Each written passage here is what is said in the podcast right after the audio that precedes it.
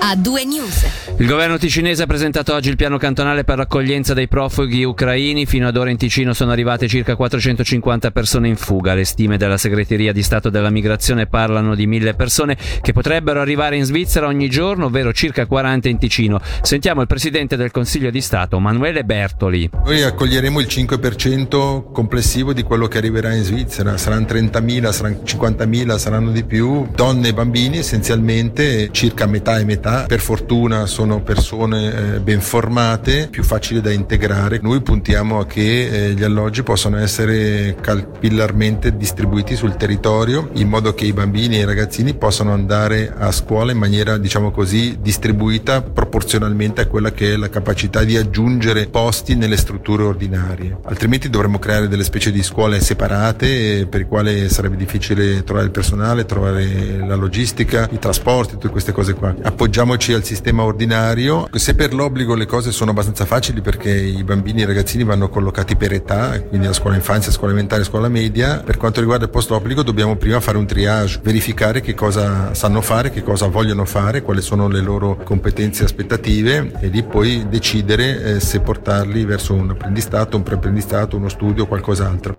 Due le modalità di arrivo, l'accoglienza eh, di privati come amici o parenti oppure eh, senza particolari agganci con il nostro territorio. Il piano d'accoglienza è invece suddiviso in tre fasi, ce le illustra il direttore del DSS Raffaele De Rosa. Prima fase che riguarda essenzialmente la Confederazione con l'arrivo dei richiedenti lo statuto di protezione S presso il centro federale di Chiasso. La seconda e la terza fase sono invece squisitamente di competenza cantonale. La seconda fase riguarda il punto di affluenza di Cadenazzo presso il quale vengono accolte le persone per proseguire e completare le procedure amministrative ma anche per noi per eh, completare la mappatura dei bisogni di queste persone, bisogni di tipo eh, sanitario, di assistenza psicologica, di bisogni di prima necessità. E poi una terza fase che prevede due possibilità, l'accoglienza, l'indirizzamento verso alloggi privati oppure verso delle strutture di accoglienza collettiva. Quello che possono fare i privati è annunciare la propria disponibilità al proprio comune di domicilio così che a livello cantonale possiamo avere una visione d'insieme complessiva della disponibilità da parte dei cittadini ad accogliere i rifugiati in provenienza dall'Ucraina.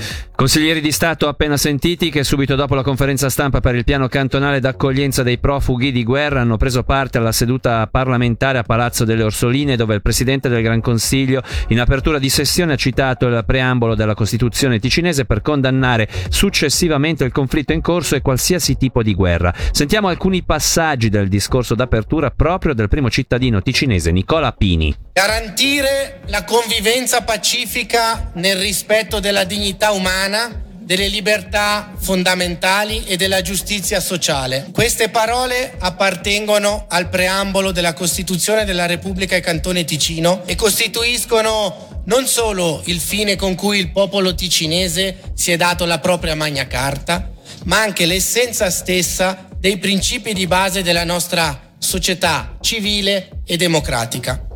E pensando a questi fondamentali valori costitutivi, alla promozione della pace e della sicurezza, nonché al rispetto dei diritti umani e del diritto internazionale, che assistiamo oggi increduli e sgomenti alla violenza che si sta consumando in Ucraina, a così poca distanza dalla Svizzera e dal Ticino. Permettetemi quindi, in entrata di questa seduta di Gran Consiglio, di ribadire nella maniera più categorica la condanna nei confronti di questo e di qualsiasi conflitto e del ricorso alla guerra, alle armi e alla violenza come strumento di risoluzione delle divergenze e dei conflitti tra le nazioni e tra i popoli, di esprimere piena solidarietà nei confronti del popolo ucraino e a chi in Russia viene negata la libertà d'opinione, condannando fermamente l'invasione russa in territorio ucraino e unendoci agli accorati appelli internazionali per la pace.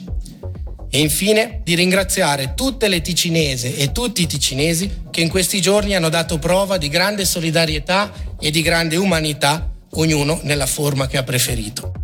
Voltiamo pagina, oggi è ripresa la sessione primaverile alle Camere federali, nell'ora delle domande è tornato d'attualità il progetto di gestione del traffico sul piano di Magadino. Rispondendo a un quesito del consigliere nazionale UDC Piero Marchesi, la consigliera federale Simonetta Sommaruga ha fatto sapere che il piano dell'Ustra non prevede solo semafori, ma che va ben oltre. Il nuovo sistema infatti, stando a quanto affermato da Simonetta Sommaruga, comprende anche e soprattutto l'autoregolazione della capacità di transito all'altezza dei diversi incroci rispetto al flusso di traffico di quel momento e di quelli successivi. Il ministro dei trasporti ha pure fatto sapere di aver informato il cantone sul progetto, che sarà pronto entro il 2023, e che i comuni e le associazioni coinvolte hanno dato fiducia alla nuova impostazione. Veniamo ora a un avvicendamento in Gran Consiglio per i Verdi del Ticino. L'attuale capogruppo in Parlamento, Nicola Schonenberger, che inizierà a giugno una nuova avventura professionale come direttore del Giardino Botanico di Ginevra, passerà il testimone alla sua vice Claudia Crivelli Barella, che a sua volta sarà sostituita da Samantha Bourgoin.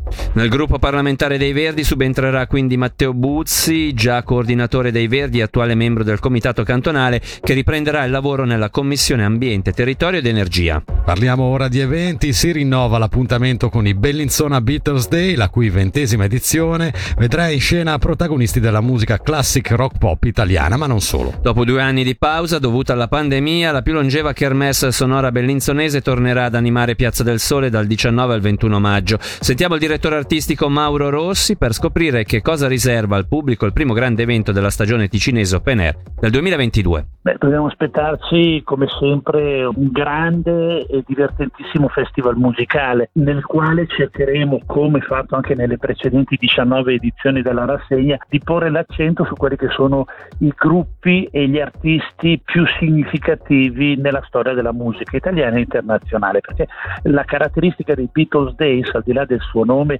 che evoca quello che è stato il più grosso fenomeno musicale della storia della seconda parte del XX secolo, è proprio un, un festival che vuole far conoscere o vuole fare ricordare quelli che sono personaggi che magari adesso sono passati un pochettino di moda, ma senza i quali la musica che ascoltiamo non sarebbe la stessa. Come sempre il, il festival è strutturato in due parti ben distinti, una, una parte dedicata proprio ai Beatles, alla loro storia, alle loro canzoni che facciamo riascoltare ogni anno portando i migliori interpreti che ci sono a livello internazionale e poi una o due serate, quest'anno sono due le serate in cui ci concentriamo su quello che è il panorama internazionale. Quest'anno in particolare ci concentriamo sulla musica italiana portando la musica di quelli che sono stati probabilmente due dei gruppi più importanti dell'ultimo mezzo secolo di musica italiana, ovvero i Pooh e il Banco del Mutuo Soccorso. I Pooh lo sappiamo si sono sciolti ormai da cinque anni,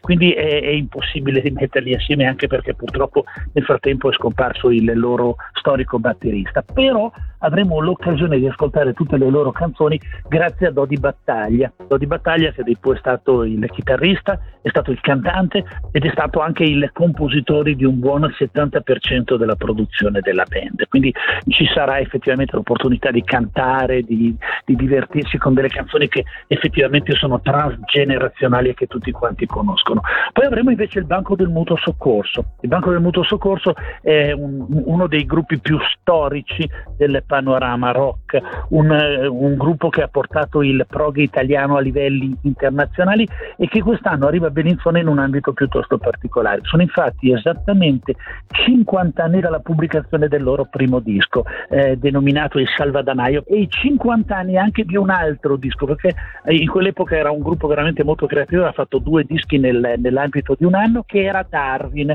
Ecco, sono due serate, una con eh, Do di Battaglia, la musica dei Pooh e una con il Banco del Mutuo Soccorso, che proporremo, questa è la grande novità di quest'anno, gratuitamente. Il programma sarà davvero arricchito perché ci saranno anche altri artisti, ma ci saranno anche altre iniziative, non direttamente concertistiche, ma legate a quello che è proprio il mood della manifestazione, che è un po' la valorizzazione di quella che è stata la Golden Age della musica. Eh, il sito sul quale restare informati è www.beatlesdays.ch. Passiamo alla cronaca giudiziaria. È stato condannato a quattro anni di carcere un 42enne cittadino apolide comparso questa mattina davanti alla Corte delle Assisi Criminali di Mendrisio presieduta dal giudice Mauro Ermani. Le imputazioni a suo carico erano di ripetuta rapina aggravata a cui si aggiunge ripetuto rapimento e sequestro di persona. I fatti risalgono al periodo tra giugno e agosto dello scorso anno quando l'uomo reo confesso ha minacciato in quattro occasioni le sue vittime per ottenere denaro. Tre episodi si sono verificati a Chiasso, il quarto a Zurigo.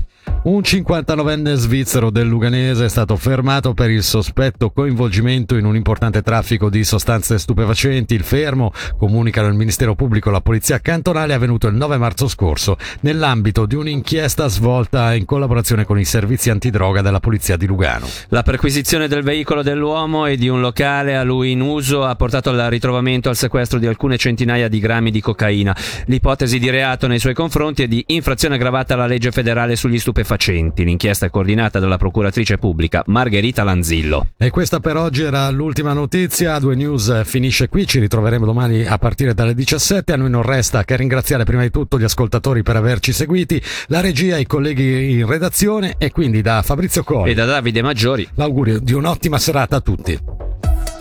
A due news. Senti come suona il ritmo delle notizie su Radio Ticino.